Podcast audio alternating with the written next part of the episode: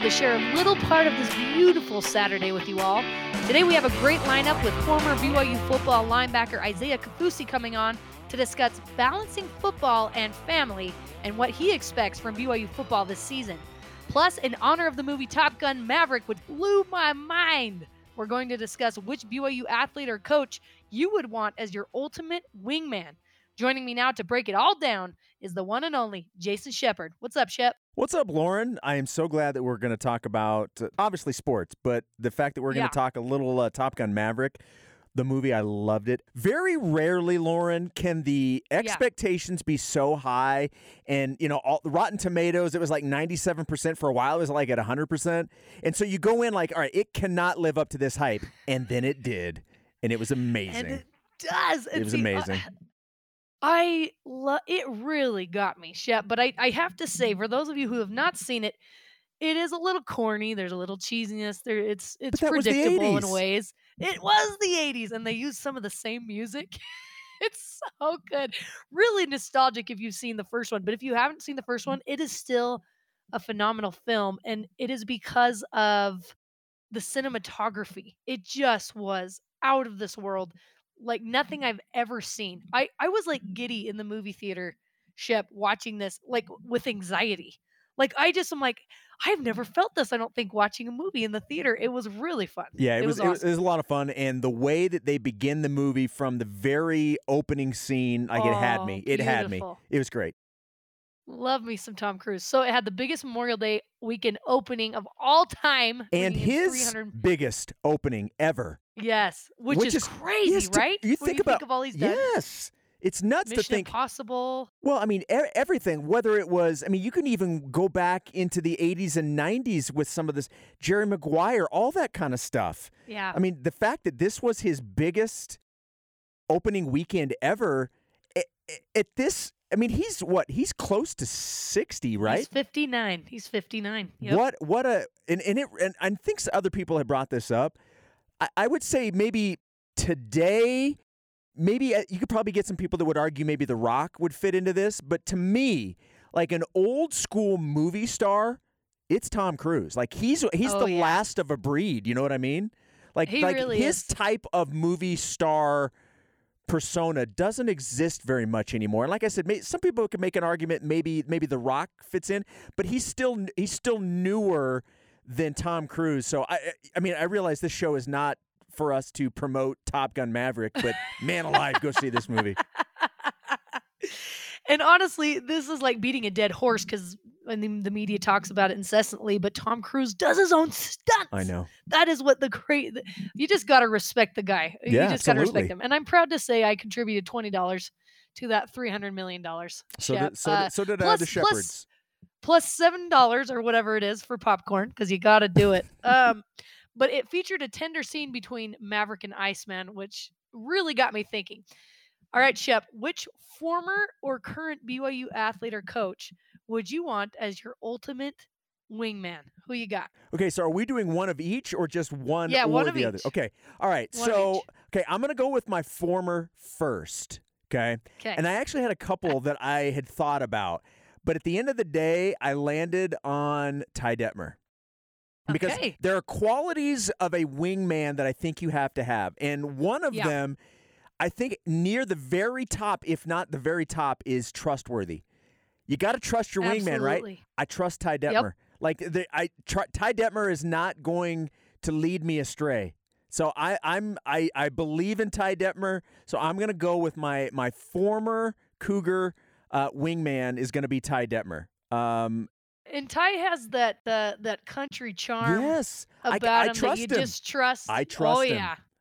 Oh yeah, that's where I'm going. So are you going to do your former, and then we'll both do currents? Yeah, let's do it. Okay. For my pick for a former player, I got to go with Jackson Emery.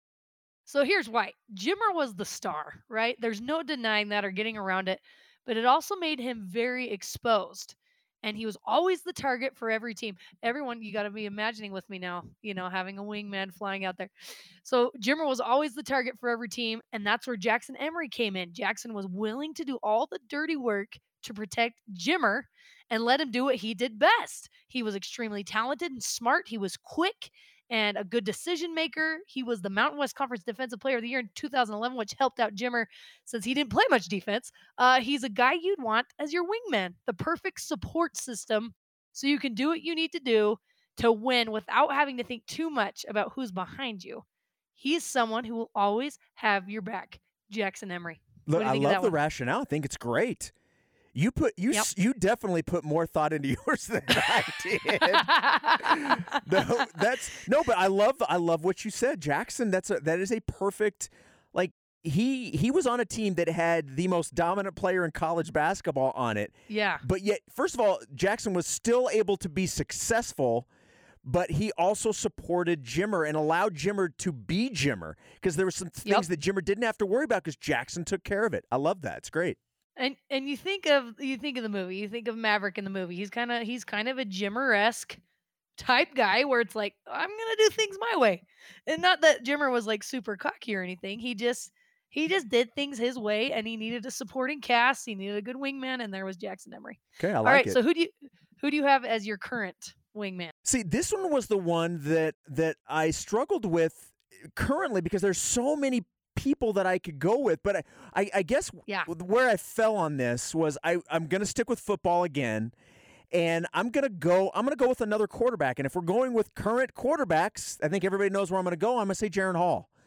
Jaren Hall is one of those guys that has proven that he can do multiple things. We know his athleticism. We know what type of an athlete he is. We know that this is a guy that can run with the football. But I think we've known this, but I think he proved to a lot of other people over last season was his ability to throw the football. And so I like the fact that he can do multiple things, and if in whatever the situation calls for, he has the skills to be able to handle whatever you throw at him. So that's why I'm going with Jaren Hall as my current. I like that. I like that one a lot. And he has that really even-keeled demeanor, which I think you need in a wingman. So as far as current coaches / players for me, I got to go with Kalani Sitake, Shep. I feel like the guy is loyal to a fault, right? Extremely loyal. You can trust him, which is something you said is very important in a wingman. He's a team first guy.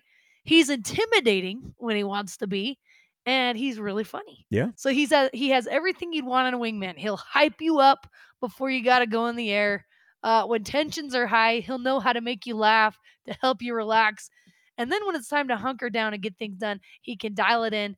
And he's going to keep you safe. He's going to have your back. So I gotta go with Kalani Sitake. You know, and the other thing about Kalani, how many times do we ask questions to Kalani about him? Or, hey, you did a great job with this. And he puts it on other people. He defers, yeah. So I love that, because his personality is perfect for that. I think that's a great one. And I kind of went back and forth between he and Heather Olmstead as well, because Heather Olmstead also has that really even-keeled demeanor, which honestly, if you think about having a wingman, you need somebody like that. Like, you need someone that's in these high-tension situations is going to – I love that we're talking about this, seriously. High-tension situations is going to be able to kind of keep their cool and have your back, and they're not going to freak out. And Heather Olmstead just knows how to win. Yeah. You know what I'm saying? That would be another great one. She'd be a great wingman. All right, here's what you guys said on Twitter. At S.Tel said, Jay Swag Daddy would be a great wingman, and there'd never be a dull moment, and he'd never, quote-unquote, drop the ball. Hey-o. See, he is actually one of the ones that I considered for my former player. He and Taysom Hill were the other two that I considered as my former player wingman. I like it. I think Jay Swag Daddy would be a phenomenal wingman. Honestly, just to, if nothing else, to be entertained during the whole play. Yeah, he would make sure that there was not a dull moment ever. That's right. ABB Jones said, can I choose Jerram Jordan? He'll unexpectedly throw out scripture and pop culture references and make me laugh. Or Jimmer, because no matter the question, the answer is always Jimmer. Would you, Shep, have Jerram Jordan as a wingman? Sure, I trust Jerram. Absolutely. I'd have Jerram as my wingman. Look, we're kind of like wingman when I fill in on Sports Nation. So, like, but in that scenario, usually I'm his wingman. That's right. See? You have his back. I have his back in those situations. But yeah, we kind of, you know, certainly the stakes are not as high. hosting BYU Sports Nation as it would be like going into battle. But yeah, I have no problem with that. You would be a great wingman, Chip. All right, Brian Maxwell said, gotta be Kyle Van Noy. Need someone to make a play, he'll do it. It's a good one. Kyle Van Noy is a really good one. Tanner Wall said Max Hall because all he does is win. So I'm thinking. So a couple people said Max Hall. He's huge. He's more of a maverick type to me, though. But see, right? But here's the deal, though. If you needed to get into a fight, Max Hall. If for those that have seen Max Hall, the guy's very fit. I'm going to take Max Hall in any type of situation where I need some physicality. Yeah, I agree with you. And that dude's intense, and I love it. I love it. Casey Adams said Kalani, and at BYU _ CJ said, the one and only Kalani Sitake, I feel like he would cut a fool if they mess with me and then immediately try to sew them up. Very true. Very nice. Very good, kind man. Russell Grizz said, I'd want to say Jimmy Mack, but no way is he the wingman type. So can I be his wingman? Yeah, I don't see Jim McMahon as a wingman. He's Iceman. He's Iceman. He's got to blaze his own path. Oh, he's Iceman.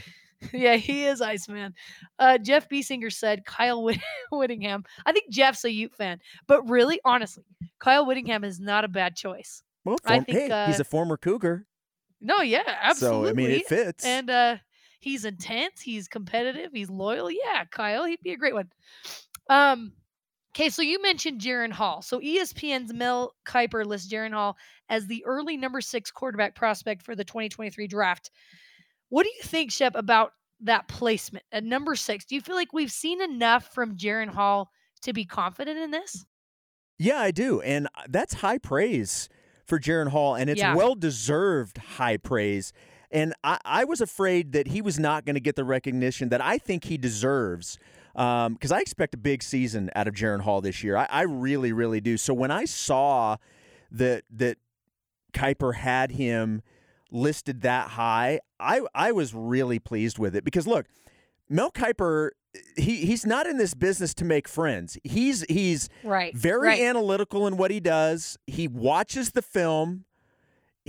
So this is very, there's nobody in terms of draft prospects that is more prepared or better known for that than Mel Kiper Jr. So if Mel sees something in you, then that says a lot. Then it's legit. Yeah, that says a lot. And let's be honest, that's also, you know, that's coming from other places. He's talking to other teams and organizations, and this is him looking at the tape, but he's also like asking us, where do you have these guys falling? And he's putting all this stuff together to compile these types of lists. And the fact that Jaren is where he's at, that speaks very highly of Jaren Hall and what he can do.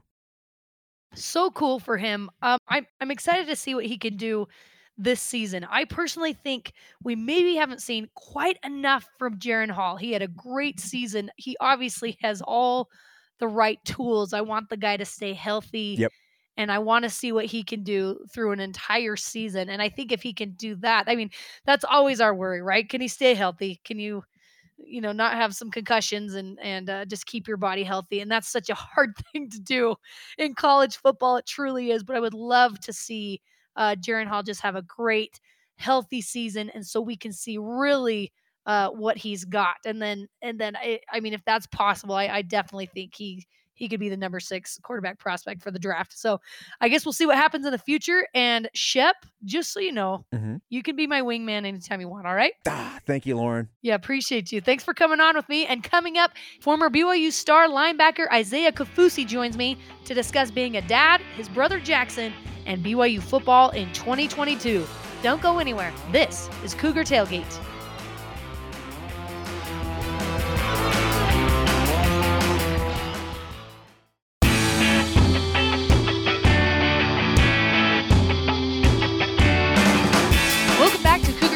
I'm Lauren McLean. Joining me now is former BYU star linebacker who played from 2016 to 2020 and who is now trying to make it as a professional golfer, Isaiah Kafusi. What's up, Isaiah? Hey, Lauren. Thanks for having me on. I'm just kidding. I know you're not actually doing that.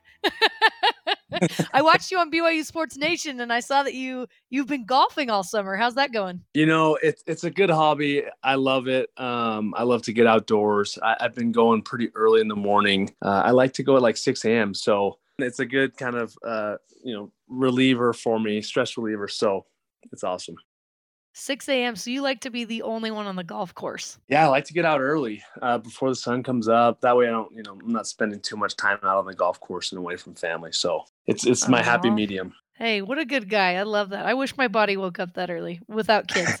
All right. Well, besides golf, what are you up to these days? After, I was kind of pursuing the NFL, I decided that I would hang up the cleats, and I got a job at Adobe. So I've been working cool as a business development rep at Adobe. It's been about 6 months, and helped Baylor Romney get a job there as well. So Baylor and I have working together, and it's been good. Transitioning is, I'm sure, is never easy, and it hasn't been easy. I definitely miss the game, and I miss being around the guys and playing football. But at the end of the day, it's pays my bills, and I'm happy doing it, and spend a lot of time with family. So that's kind of what I'm up to. Well, I have no doubt that you're going to be successful at whatever you do. You're such a great guy, a really hard worker. But like you mentioned, I'm sure that transition is extremely hard. Would you say it's harder than you expected it to be, or were you kind of gearing up for what you're feeling now? That's a great question. I've always had kind of a great mindset around football that, one day it's going to end. I've been blessed to have my father and my uncles and cousins and so many people that have been around the game and have played the game, and eventually it has ended for them. So I think I've always had a great kind of mindset that, football is an avenue to a lot of different goals. But it's not the only avenue. And so it has been tough to not be in the locker room and not have, games to look forward to and, plays to make. I think that's kind of the part that I miss most about it is my teammates and being able to play football and the relationships with my coaches. But at the end of the day, I'm happy where I'm at, and I'm very, very extremely satisfied with the way my football career had gone. I gave it my best shot, and I had a lot of fun and made a lot of fun relationships. I love that. And you played in the alumni game, didn't you, Isaiah? Yeah, I did. I don't know. I'm sure you saw Brian Keel catch the ball right over my head. I actually didn't know it was over your head, but now we all know. Oh, good. No, that was fun. What was that like for you to be able to get out on the field again? Oh, Lauren, that was one of the coolest experiences I think I've had. It's just so many, names that I have heard, throughout the program, and that I know, I watched growing up, right? Like Brian Keel, I watched him and, idolized him in his game, and Juan Uma as well. And just so many different guys. And it was cool to get the different generations to come together, right? Just talking with some of the guys that played in the 80s and the 90s and the early 2000s. Very unique experience, was very, humbling and just a great reminder of the rich tradition that BYU has as a program and the brotherhood that we have. No matter what time you played at BYU, there's just a rich brotherhood, and, made so many connections. And it was just one of the greatest and coolest experiences that I've had. I love that. And I know Kalani does a great job of welcoming back all the different generations of players and making them feel like LaVell Edwards Stadium and BYU is still their home. Isaiah, Father's Day is around the corner, and you became a dad to Foster while you were still playing football. How did it change you becoming a dad? I mean, I could go on and on. I think there's so many ways to answer this question, and, so many feelings I think that are just hard to describe in words of, becoming a father. But I think ultimately for me, it gave my life and my kind of my trajectory perspective. There was more to life and more to me than just putting on the helmet and going out and playing and representing my school. It just put my life into perspective, that there's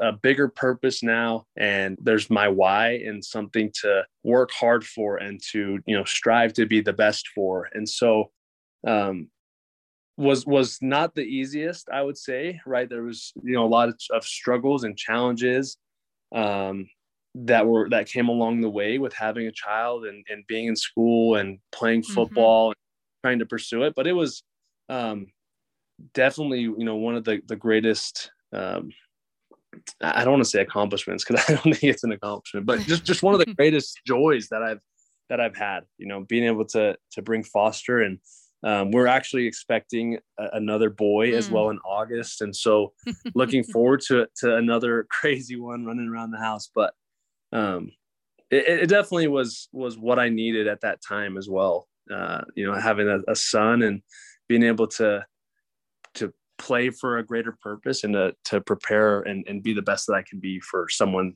else. So dang cool. So dang cool. And shout out to your wife too, because that's a difficult thing to balance that for both of you while you're playing, because it's so time consuming. And congratulations on having another boy, and coming from me who has two boys, Isaiah. It's crazy. But what was your reaction when you found out you and your wife were having another boy? Oh, we were just, beyond ecstatic. Really excited. We love Foster and just the energy and all the joys and the craziness. So we're just looking forward to multiplying that by another one and just having fun with it. That's awesome. Your little brother is still on the team, Jackson. What do you expect to see from him this season? Yeah, I expect a lot. He's now one of the veterans in the group, and he's been battling some injuries and he's coming back. And I expect him though to really establish himself as a leader and just as one of the older guys who the younger guys can rely on. To pass on his knowledge and his, routines that he's had and that he's established from some of the older guys, that he's been around. And so expect him, to really solidify himself in that room, to make plays. I think he's, destined for a great year and a healthy year. So really excited about him in that room along with the other linebackers. But, one of my greatest joys was playing with my brother, and I love watching him play. I love watching him develop into his own player that he is. And, really excited for him for this year and to just watch him really explode onto the scene. We're all rooting for him this season, hoping he can stay healthy. When you look at the 2022 season as a whole, you're familiar with a lot of the guys that are still on the team. What would you say gets you most excited when you see who's coming back? Oh man, a lot of things. Obviously, I'm biased towards the defensive side of the ball. I think the offensive side of the ball is very solidified. Great foundation there in the offensive line, the quarterback play, the receiver room, and the running back room. Having Chris come in from Cal, and I think they are gonna have a great year, and it's kind of expected. But really excited about the defensive side of the ball. It's a big time schedule. There's a lot of great offensive teams that we're going to be playing in Oregon and Notre Dame. And, really excited to just see how the defense is really going to step up, how they're going to make plays. I think that's going to be the biggest key this season is how can we get the offense the ball? And I think that was evident in our 2020 season. Right, with Zach Wilson, and that was our mentality: is how can we give these offensive, players the ball again? Right, we want to see Zach score and play and make a lot of plays, and I think that they're dangerous. And to me, this season seems pretty similar in the sense that the defense really needs to create turnovers, needs to find ways to get stops on 3-and-outs and 4th-down stops, create turnovers where they can, create sacks, and just really give the offense a chance to shine. So I think that's, to me, is the biggest key to this season. And you don't want to face an easy schedule, right? So I think that they have a great schedule to really put some good film out and put some good stuff on paper. So we'll see. You mentioned that some of the teams they're playing are phenomenal offensively, which is obviously difficult on the defense, creates a challenge. So you mentioned on BYU Sports Nation that you thought 10 wins was realistic, but what do you think what are the realistic expectations for the season in terms of wins when you look at the entire schedule? Yeah, I think I'm going to stand by 10 wins. The 9, 10, 11 win range is, I think, kind of the standard now for BYU. And I think going to the Big 12, it could change because, there's going to be a lot of growing pains, but I think Kalani and the staff understand what it takes to now compete at a very, very high level and to kind of break that 10-win bubble. So I'm pretty confident that if the defense can get takeaways, if they can create turnovers and hold, some of these high scoring and high performing teams to, minimal yardage, rushing and passing, and then, as well as points scored. I think that the offense is good enough and great enough to be able to produce. So 10 wins to me is kind of the bar that's set there.